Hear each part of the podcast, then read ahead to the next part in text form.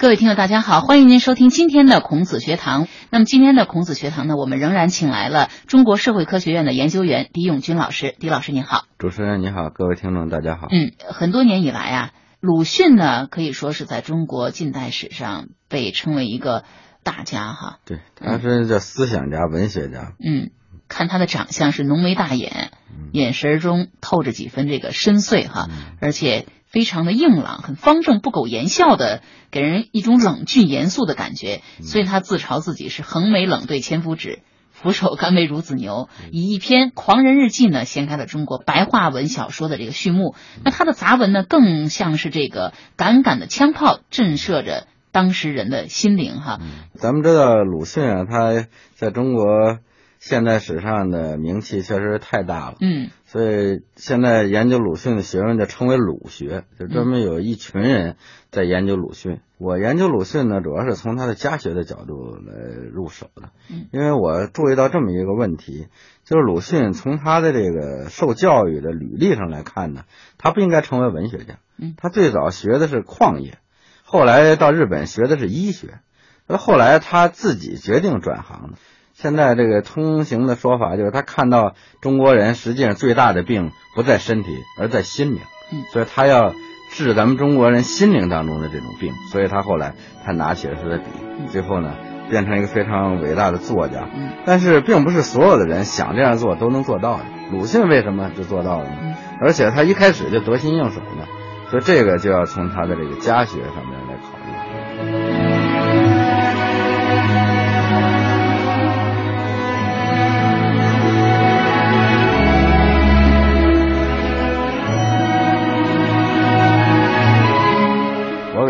归纳了三个与众不同的原因。第一个呢，就是他的家学渊源和他的这个作为翰林后裔的这种遗传的优势。嗯，他爷周福清呢是同治十年的翰林，庶吉士出身，后来呢这个做过知县。嗯，他的父亲呢是秀才周用仪嘛，就是个秀才，准备考举人，但是没有考。就是在这个他父亲考举人的过程当中，他的爷爷犯了错误，也就是说当时正好他。鲁迅的父亲那年也考试，正好就赶上那一年的主考官，因为这个考举人是都要省里去考了。这个派来的主考官呢，正好和这个鲁迅的爷爷是同年。所谓同年，就一年考中进士的这些人互称同年，就跟现在同班同学似的，他是一期的，所以他就觉得同期生啊，就是可以托关系嘛。嗯。后来好几个他们都是亲戚啊，然后不错的人都能说得上话的，都托鲁迅的爷爷去说情。当然，鲁迅的爷爷呢，可能也有一些私心，他这个贿赂一下考官，连他自己的儿子也搭上，他就不用花钱了，是吧？他就拿着银票呢，就找他的这个家丁接这个主考的那个船，然后把这个银票送到了船上，就这就有这件事情。但后来这个家丁啊。结果他说：“你也不给打收条，也不说句话，这钱白给了那意思。”结果最后，这个考官一看，这就败露。当时因为船上好几个人嘛，当时就把这个银票交着，就把这人就给拿下了嘛。最后，因为过去清朝他对于这个科举舞弊处理的是非常重的，所以当时这个鲁迅的爷爷啊处理的是非常严，本来定的是是流放的一个这么一个刑，结果最后呢。按现在叫从重从快，给弄了个斩监后，就相当于现在判处死刑，缓期执行。所以从那之后呢，鲁迅他们家的家族啊，就由盛转衰，就是一个转折点。因为他弄了一个斩监后，就相当于现在随时都有可能杀你。最后他们家呢，就为了救他的命，就要花钱打点，这就把他们家原本殷实的家境啊，就一下就败落了。而且鲁迅的父亲也为这个也被取消了生源资格，就参加乡试也没有也没有权，相当于现在开除了。嗯，所以最后呢，他的父亲还很脆弱，就为这个就是得了吐血症，吐血就是按现在可能是肺病嘛，最后老吐血，最后还要给他治病，治病当时咱们知道乡下也没有什么西医，都是中医看病。嗯，然后在这过程当中，鲁迅作为他的掌门长孙嘛，他是周润仪的长子。他就在这个过程当中，主要是他在承担这种家族的这种压力。鲁迅为什么到后来横眉冷对千夫指？嗯，整个看什么东西都是皱着眉头，就和他的这个经历关系是从小的这个受到世态炎凉哈。对。他们都是中国历史上响亮的名字。他们以家族为纽带，光大着中华的智慧与文明。孔子学堂走进中国近代文化世家，在薪火相传的学术地图中，找寻那些闪耀其间的人文光辉和文化使命。然后再一个呢，鲁迅他之所以从这个医学一下转到了文学，和他的这个家庭的教育的背景也有关系。因为这个绍兴啊，咱们知道这文化非常昌盛的，对，可以说这个咱们知道远最远可以追溯到越王勾践当时的卧薪尝胆，在那种兰花。然后后来咱们知道王羲之那个兰亭也是在那儿。到了宋朝的沈园。这陆游的沈园二首是吧？一直到了咱们知道清朝也是文风非常盛的地方。他那地方鲁迅的受教育在绍兴呢，他分成两个阶段。第一个阶段呢是他的家属，他们家周家是大家，他们这个和周恩来，他周周恩来也是绍兴的嘛，他们这个周啊都可以同时追溯到当时宋朝的大学者周敦颐，就写爱莲说那个都是他们的后裔，就他们都是一支，所以那个周家在绍兴是。影响非常大的。大家族。啊，他大家族他就可能集体办一个子弟学校，私塾。嗯，他那个老师呢也姓周，就是他的一个叔祖叫周雨田。那他是由他来启蒙的。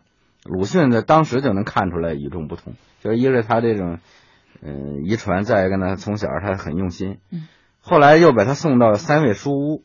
这三味书屋呢，就相当于现在就是对外办的一个正规的一个教育，类似于高小到初中这个阶段。这一段基本上鲁迅呢是在三味书屋里边受的教育。像那个上次在讲那个陈寅恪先生的时候，也提到一个典故，不就是当时这个对对子嘛？对对子老师提出来就是叫独角兽，让这帮学生对，只有鲁迅对的最好。因为他在《尔雅》里边看到有一种动物叫比目鱼，鲁迅是无书不读，而且一读就过目成诵，是吧？所以他就受过这么良好的教育，就能够看得出来他是与众不同。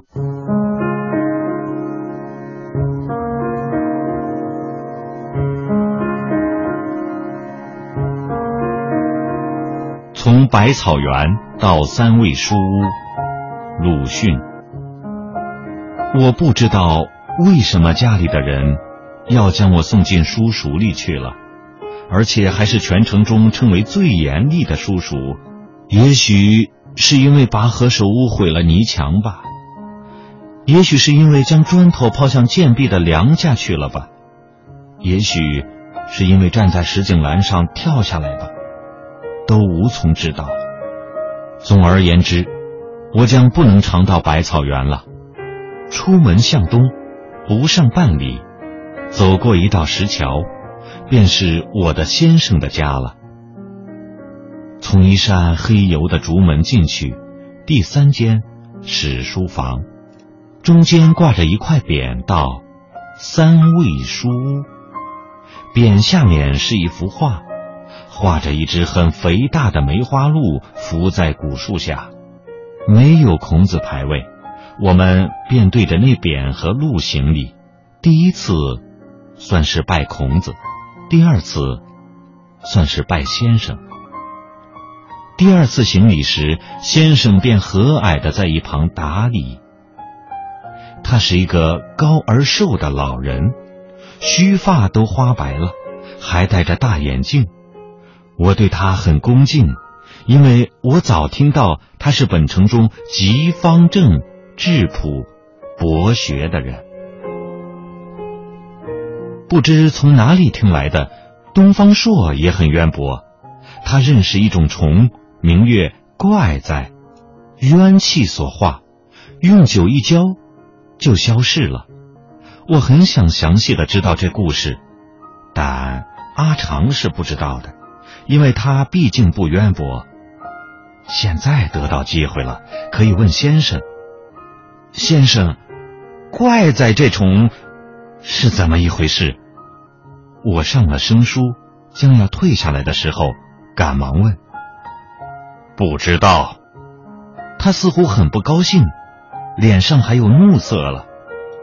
我才知道，做学生是不应该问这些事的，只要读书。因为他是渊博的宿儒，绝不至于不知道。所谓不知道者，乃是不愿意说。年纪比我大的人往往如此，我遇见过好几回了。我就只读书，正午习字，晚上对课。先生最初这几天对我很严厉，后来却好起来了。不过给我读的书渐渐加多，对课也渐渐的加上字句，从三言到五言，终于到七眼。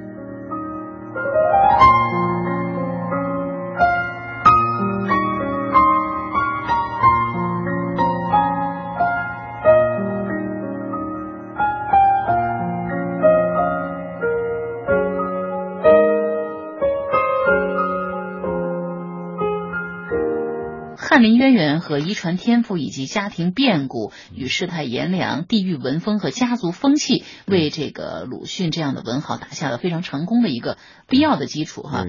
呃，这一切也使得这个鲁迅后来呢决定改弦易辙，进入这个文学领域以后，从一开始便身手不凡，如鱼得水。说他如鱼得水，我还用了一副这个我自己写的那个对联，就是。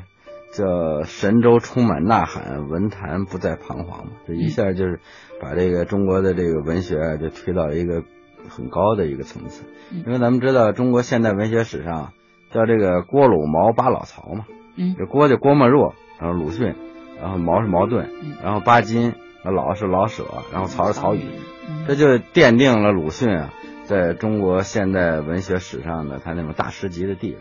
鲁迅他确实啊，在中国现代史上影响是巨大的。之所以现在好多人要倒鲁，也是因为他影响太大了，物极必反嘛。而且树大招风，好多人现在的人也不是，确实有有他偏执的一面。鲁迅是个战士，是吧？他确实好斗，确实这周围人他都打遍了。但是呢，中国也需要这样的人，是吧？因为中国人他这个国民性啊。确实是值得批判的，这个方面是很多的。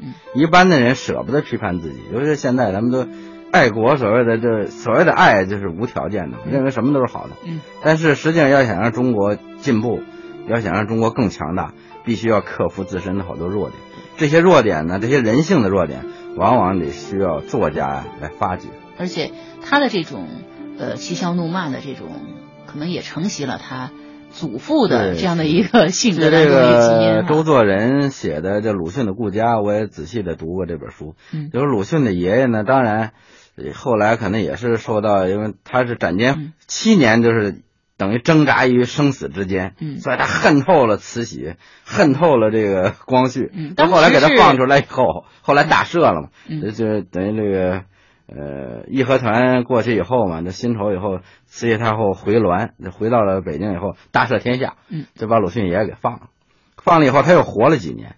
到最后呢，他就也有点受刺激了。嗯，说这个周作人写的鲁迅的顾家里边就写说鲁迅的爷爷天天站在街口，嗯，大骂是叫这个昏太后。呆皇上，是吧？他整天就骂这个，好多人都怕这个，因为那骂皇上这不死罪嘛。当然那时候民间也已经不像过去那么严厉，没人管，但也没有人愿意跟着他一起骂，甚至没有人敢听。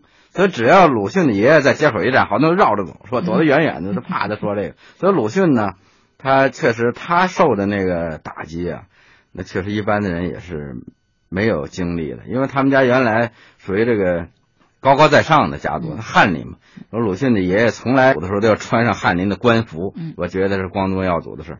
结果最后把宫门也给革了，是吧？坐了监狱，把他们家对，把这个钱也都花光了，最后到处借债。好多亲戚过去走得很近的，都避之有恐不及。除了他姥姥家，鲁镇的鲁家没办法，是吧？他是为什么后来包括写《祥林嫂》等，都是鲁镇的事儿，就因为他老在他姥姥家待着，因为姥姥家是最至亲的。绝对轰不走的是吧？所以这个鲁迅受的刺激也比较大。所以鲁迅确实啊，比较像他爷爷这个性格，确实是好骂人，嗯，骂的包括他老师、学生是吧？只要是这个他看着不顺眼的，他这个这个笔啊，笔下都是不留情的。所以是嬉笑怒骂结文章的哈。俗话说，龙生龙，凤生凤。一个人的成才究竟是基因决定，还是环境使然？中国古代社会，咱们知道非常重视文化本位，而且呢，它的血缘地域等等这些因素，在这个世家的发展当中呢，起过非常重要的作用。久而久之呢，就形成了一种传统，我们把它叫做家学。中国社会科学院人类学和民族所研究员狄永军博士做客孔子学堂，在中国近代文化世家的故事中，解密家学传承背后的文化基因，看文化世家究竟练成的。那么，相对于刚才您说的了这个他的弟弟周作人哈，呃，相对于这哥俩来讲呢，他们俩的性格可以说是截然不同的，而且走的道路也是截然不同的。那么，什么造就了这两个兄弟两个人的这样的走的这个不同的这个文学道路呢？也有人就提出质询，就说你说家学渊源对一个人的影响很大，那为什么鲁迅和周作人他们是？家学渊源是一样的，嗯，对吧？他们这整个同父同母，遗传基因也是一样的，嗯，成长环境也差不多，为什么差距这么大？两个人呢，简直就是，他们两个确实啊，文风、性格什么的都不一样。周作人是一个非常平和的人，他叫苦雨斋嘛，啊，没事他就好喝茶是吧？而且他写的那些随笔啊，带有特别深的这个文学和这个生活韵味，那他是典型的属于老北京的。那种写作方法，后来像张中行等等作为他的学生，也承袭了他这叫京派文人。那确实是一种优雅的一种生活。而鲁迅呢，确实他生活的很战士一样的生活。战士一样的生活，为什么呢？主要是因为他们在家庭里边，因为鲁迅是长子，中间他们又差四五岁，嗯，所以这个周作人呢，从小并没有受过。虽然他们家庭败落了，但是他不是这种受打击的直接承担者。他小，而且这个后来。周作人总陪着他爷爷，他爷爷后来坐了七年监狱嘛。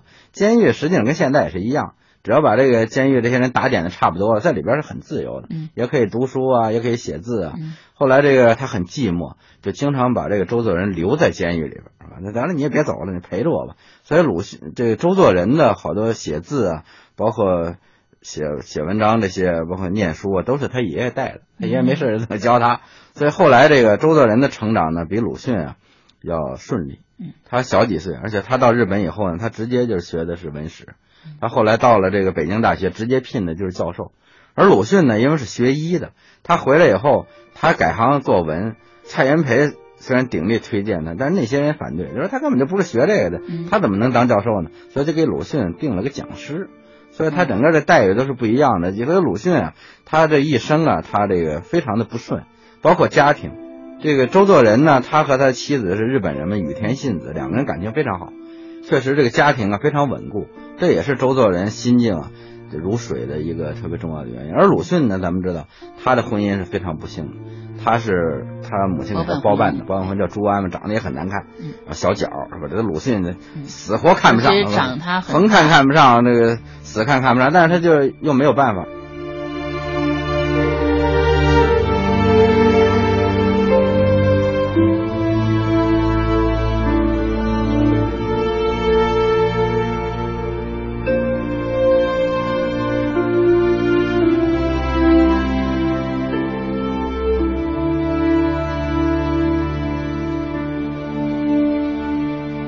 迅兄弟在新文化时期，呃，新文化运动和五四运动时期呢，曾经是携手战斗的战友。嗯，确实，他们有过一段非常，呃，默契的合作经历。而且，鲁迅作为长子啊，他是很照顾他的弟弟。嗯，就当时他们在八道湾住的时候，鲁迅挣的钱也都交给这个周作人的。妻子来掌管，这后来为什么他们之间有矛盾呢？和这个走得太近可能也有关系。他们在价值观上边确实也有共同的地方，都是希望中国进步，都是想把这个中国的文化呢推向现代。在这点上，他们曾经有过短暂的合作。但是五四运动以后呢，由于对学生运动啊，包括对中国文化发展的走向之间逐渐的有分歧，再加上他们这个兄弟失和。后来咱们知道他们的创作的整个方向啊，也就大不一样。鲁迅呢，确实还是犀利的一种批判的态度，然后在这个剖析中国民族精神的那种阴暗面，然后以刺激咱们中国人的自强与自省。而周作人呢，他就是后来就逐渐的脱离了这个文学的前沿，而写一种那种非常平实的一种平和的过去的一种闲适的一种生活。比如他写茶怎么喝茶是吧？怎么吃东西是吧？这风花雪月，他叫京派文人的典型的祖师爷。还有一个鲁迅和周作人的差异就是，周作人最后确实啊，因为他和他老婆羽田信子的这种婚姻，最后呢。致使他误入歧途，这一点可以说也是周作人的悲剧。因为当时这个日本打进北平以后，鲁迅呢，呃，当时是没赶上了。但是周作人当时也是有抉择的，有好多爱国的教授都南下了。嗯。然后就比如说像陈寅恪，他们都都到了成都。